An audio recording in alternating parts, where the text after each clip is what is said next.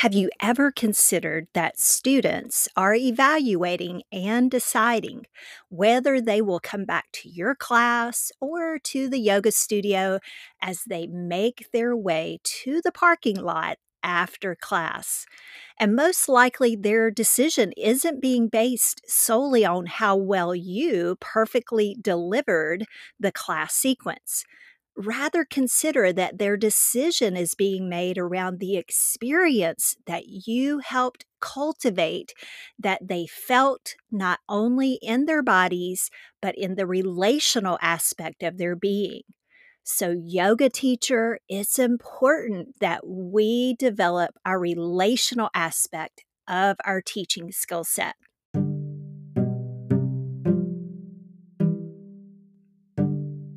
Welcome to the Beyond Yoga Teacher Training Podcast, the podcast for yoga teachers to learn tips, techniques, and teaching approaches in order to build confidence and success teaching yoga. I am your host, Sandy Raper, and on this podcast, I am going to share with you my strategies and approach to teaching, along with stories from many teaching experiences that have supported me within a thriving teaching career for over two decades. Thank you for joining me today. Let's get back to today's episode. Before we get into today's episode, I want to make sure that you are aware of a great free resource that is filled with 10 tangible and very applicable tips to uplevel your approach towards cueing and the language that you use to lead classes. The essential guide for effective cueing is a must have for any yoga teacher who is planning to lead impactful yoga class experiences. And this free resource pairs nicely with what I'm going to be sharing about in today's episode because not only do the tips and techniques that I share in this free guide support you in the technical development of your teaching, but they also support you in the relational aspect of being a yoga teacher.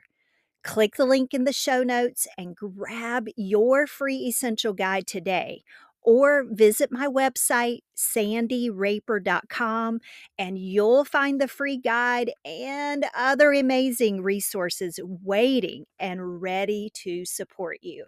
All right, today I thought I would share and prompt you in reflecting upon what really brings students back to your class or to the yoga studio. And I'm pretty sure by the end of this episode, you'll be shifting your perspective to consider that perhaps what we think is the draw isn't necessarily what prompts students to take the next step in making the commitment to return. Let's begin with a statement that I hope will support you in laying a foundation that will organize possibly a perspective shift, and then we'll build upon that statement. The statement is this Yoga teacher, it's not about you. Period. Let me explain further because you just might be scratching your head right now and thinking that if you're the teacher, then certainly the class experience is about you and your ability to deliver a well crafted class sequence. And even add to this your crafted class experience that has a perfectly planned playlist and those added extra treats such as essential oils and scented cool lavender cloths. But what if within this perspective, the important relational aspect of the experience is diminished? What if within this focus, we have skewed our role and approach towards why we actually teach and what we are teaching? Developing the relational aspect of being a yoga teacher is as equally important as the delivery of the technical aspect. Yet, how often, as teachers, we focus more on collecting and gathering more knowledge and accumulating credentials that we let the building and development of the relational aspect of teaching slip to the background of our developmental goals as a teacher. When you think about and talk about being a yoga teacher and teaching, do you even use words that would denote ownership, such as your class, your students? We do not own our classes. We are responsible when we take on a class time slot to teach, but we do not own the class and we do not own our students each are independent, and our role as the teacher is to support and facilitate an environment and setting of learning that allows students to individually and collectively encounter the teachings of yoga that come through us, not from us, as the teacher. I'll say that again. The yoga teachings come through you, not from you. I believe that this skewing or muddying of perspective comes when our view of our role as teacher begins to take on the image or the persona that the class is about us. That in some regard, we are the experience. I also believe that if not careful and thoughtfully considered, that as the teacher, you can begin to take on too much responsibility for the student's development and desire that students would like you and like your class, that you begin to focus more on the aspect of how you can keep students entertained and engaged, possibly through creative choreography or sequencing, and all of those external extras that what you've actually done is the opposite. Rather than drawing students into an experience of development, of curiosity for the cultivation of their unique practice with yoga you instead have kept them out on the fringe of the experience where they cultivate a relationship with yoga and the yoga practice through a lens of performance and expectations, attachments, even, and that have nothing to do with a deeper encounter with the teachings of yoga. Let me ask you this Are you fearful of not, quote, getting it right? Not leading a perfect class experience? Is this hindering you from connecting and serving as a yoga teacher? Although I believe I could expand greatly on this topic, I'm going to keep today's episode brief and encourage you to spend some time afterwards in reflection of your own perspective and where you have been focusing your efforts and energy as a teacher. So, before I start to wrap up this episode, I want to share with you three points that have benefited me greatly in my teaching vocation of service. These three areas of focus will support you in understanding your role of service as a yoga teacher better. First, you are not the teachings. I've already mentioned this that the teachings of yoga they come through you they pass through you but they do not come from you this is an ancient system, an ancient set of teachings that has poured down through generations now. So they are not coming from you, they are coming through you, passing through you into the next person, the next teacher, the next student that is under your guidance in a class setting. Second, you help to connect the dots for students. When you approach teaching as an active service, you are supporting students in making the connection of how and why they are practicing that supports relevance for their daily living. You lead students in a way that is less about you and your technical skill set, and you establish a balance within the felt sense of the practice, and you help students develop a balanced sense of the practice. So, in the beginning, I mentioned that students are making a decision as they leave the class they have taken with you. They are determining whether they will come back to the class that you lead. They are determining whether they come back to the studio. They are evaluating what type of experience did you support for them to create? What type of experience did you facilitate? And how did you hold that space for them? Now, the last point I want to share here is about building trust.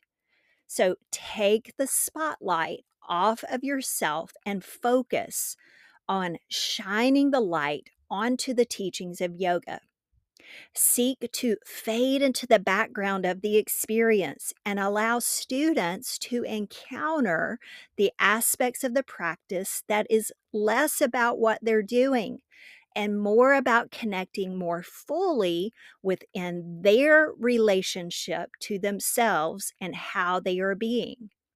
Help to support an environment that allows students to explore, to notice, to feel their experience rather than shining a spotlight onto yourself to show students what possibly you know or what knowledge you have accumulated. I believe that the representation of a highly effective and skillful yoga teacher is someone who can step into the classroom to hold the space and fade into the background somebody that that uses the knowledge they have gleaned and applied and actually shift it into a space where it's less about showing what they know and it's more about highlighting and offering students an experience to encounter those ancient teachings of yoga. Lastly, when you process and reflect upon the concept of teaching yoga as a service, it will be important to first pull back and make the consideration in the context of a much bigger picture. When we view our role within service, we first acknowledge that the practice or work of service teaching is part of a much bigger working. We are a vessel, a conduit, and in service, we continually remind ourselves that we have been and continue to be poured into as teachers. And then we, in turn, pour into others within the classes that we lead and the experiences that we facilitate. We are not the teachings. So, yoga teacher, it's not about you. And because of this acknowledgement, you can then release the unrealistic attainment or striving of trying to convince or entertain students to dedicate to the practice of yoga rather dedicate to facilitating and providing that experience that I have spoken of, that relational aspect, not only relational between you, the teacher, and the student, that is very important, yes.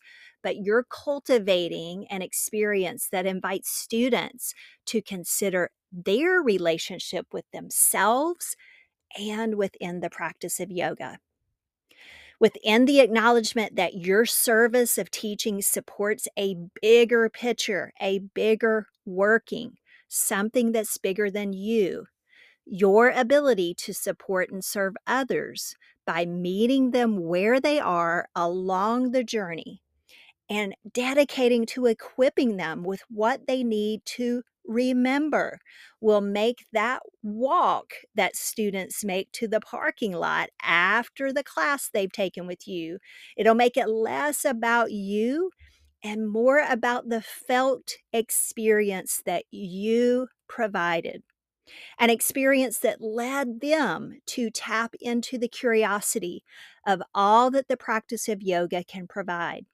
This curiosity is what will bring students back to your class, yes, and more importantly, to their yoga mat. You are not everybody's teacher. You will not be everybody's teacher, but you can seek to facilitate the best environment and experience for students that will encourage them right to continue their practice to get on their mat wherever they are whether it's the class you lead or the studio where you teach thank you for joining me today I would love to hear from you.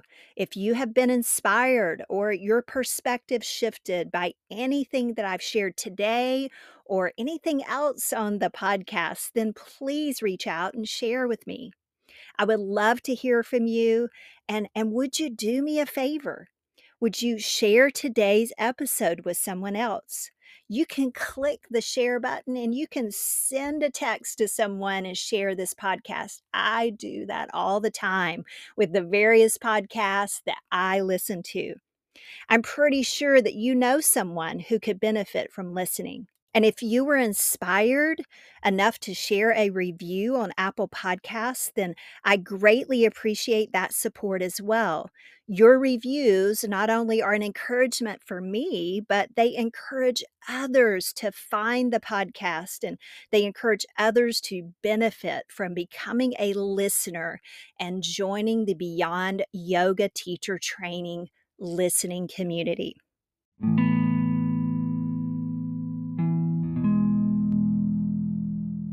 Until we meet again, thank you. Thank you for joining me today, and I wish you well along life's journey.